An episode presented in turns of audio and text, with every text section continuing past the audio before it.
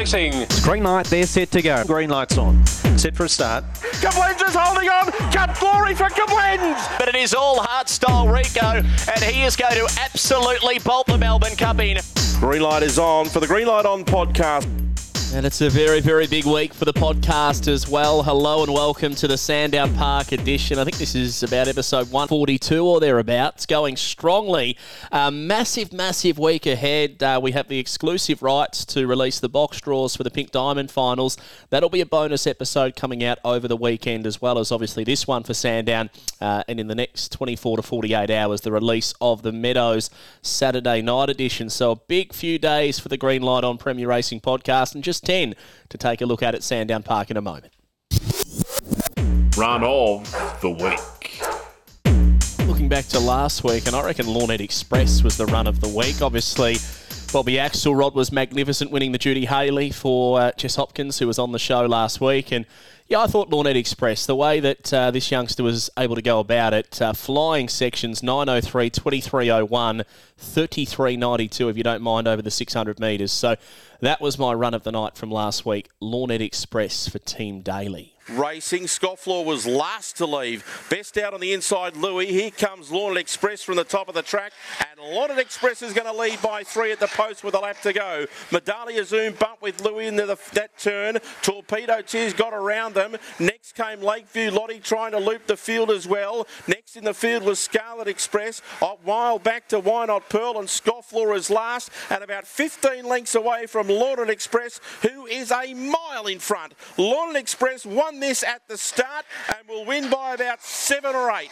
Second Torpedo Tears, Lakeview Lottie Do not third, forget uh, this Greyhound Lornette Express debuted in the last week and a half of December last year at Ballarat. Was a good track, but went 654 2502. So he has showed that ability from day dot. Uh, just needed the step up to the 600 metres to get that clean air. And yeah, even though he hasn't powered to the line, he's still gone 33.92. So those last couple of 600 metre runs have clearly built the confidence of Lornette Express, and, and he might be one to keep an eye on because he's getting better, stronger, uh, and looks a greyhound on the up. Thursday's preview. The other thing being with Lornette Express, uh, only whelped on the 16th of May, so only just ticking over two years of age, so plenty of upside there. Now, just 10 to get a look out to, to Sandown Park Thursday, 8th of June. So, nice early start, nice early finish. 6.04 race one. First event, I think the race uh, plays into the capable hands of Aeroplane Ricky. Nice debut on Sunday, dominated from the top, went 5.12 early. Wanted to use a little bit of the track. Um, that's probably the only concern in this race, but yeah, I think has uh, has enough class to be the runner to beat. The surprise is Mapunga Surprise because there was massive support around for her first up. She got beaten. Um, and then she finished off getting right through to the maiden semi final, running third, second in the final of that Vic Breeders series in town behind Departed. So she's obviously got a big motor. And then we saw her produce her best uh, last time, going 29.33. So I think she's a, an enormous talent, but the, the draw's sticky for mine for Mapunga Surprise, but uh, definitely worth popping into a black book. Race number two, I'm with two closure. I think drawn to be on speed, hard to beat.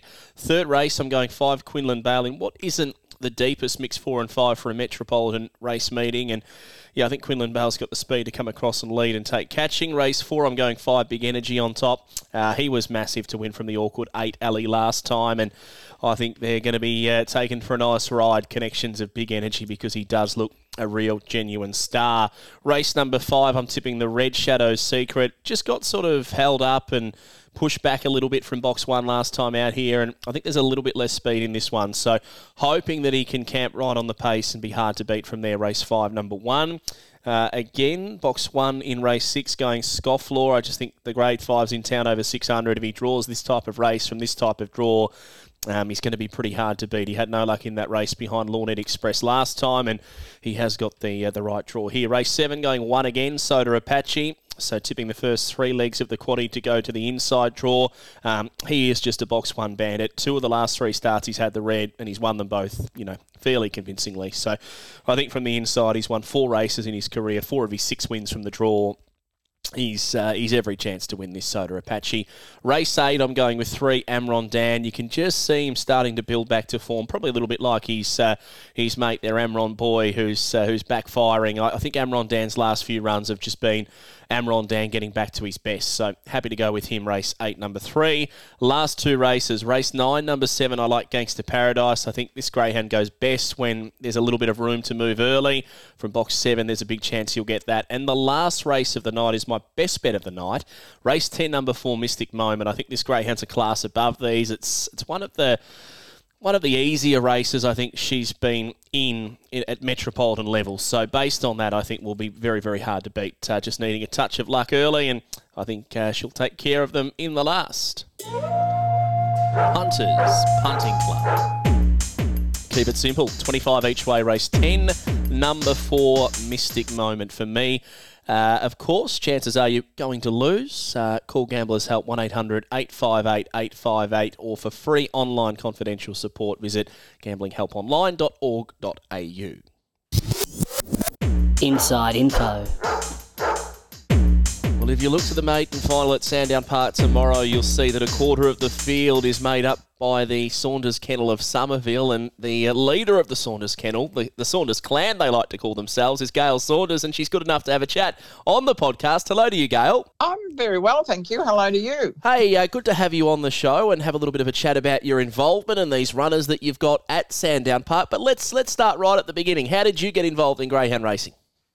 I was married into it, James. I didn't know anything about greyhounds until I met Daryl. Would you say it's a good thing? Because I need to pass this information on to my wife, who I've brought into the, uh, the industry of greyhound racing. I couldn't do without them.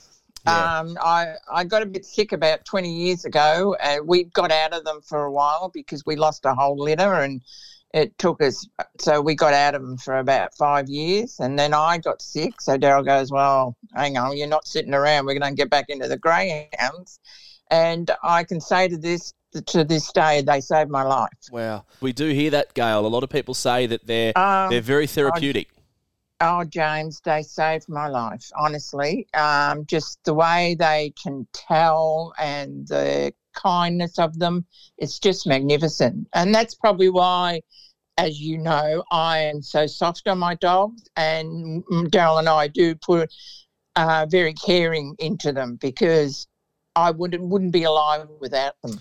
you can see from the outside looking in the love that you have for your dogs and I know Yeah. from from my perspective when I've watched you with greyhounds whether or not they win or they run last you you treat them exactly the same after a run And, you know, I, most people know that I've got two running around that are nearly five and a half and still doing well. Now, that wouldn't happen if you don't put the time and the effort into them.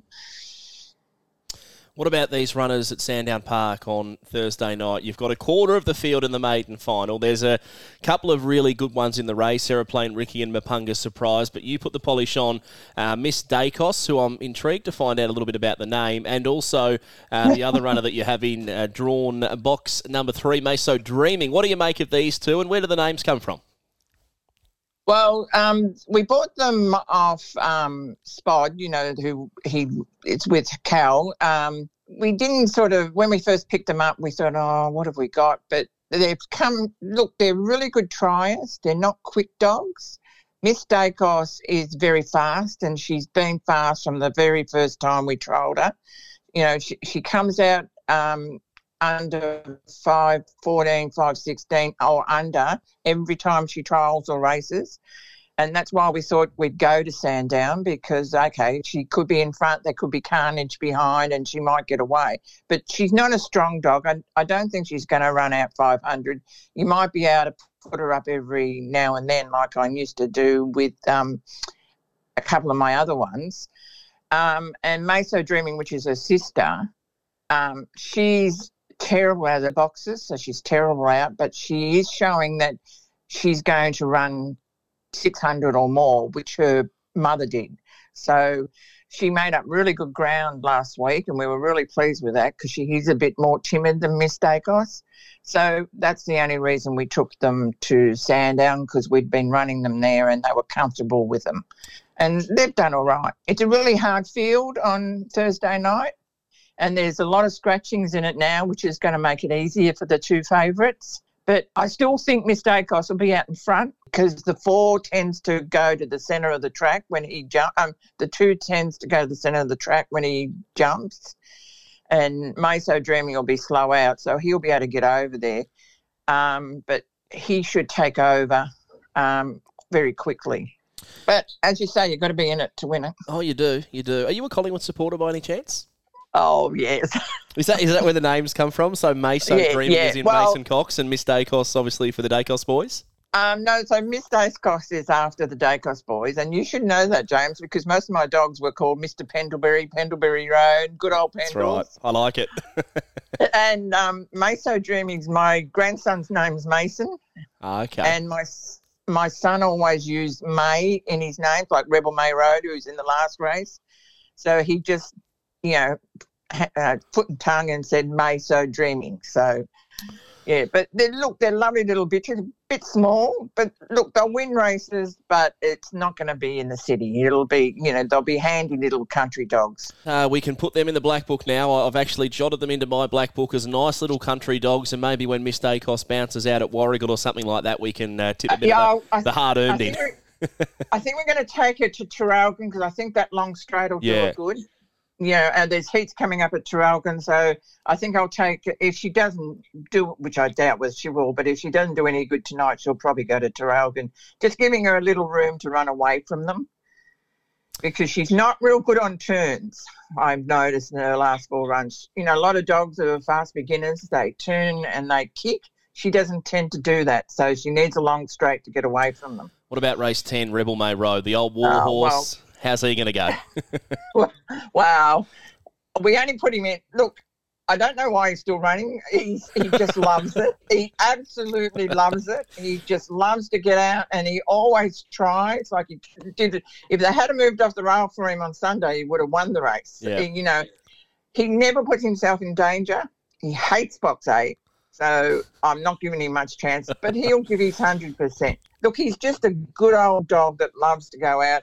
And why he's fit in that, and look, I've spoilt him rotten, so you know he, he and he's not going to put himself in any danger. He doesn't do that. He won't jam his way through or anything like that.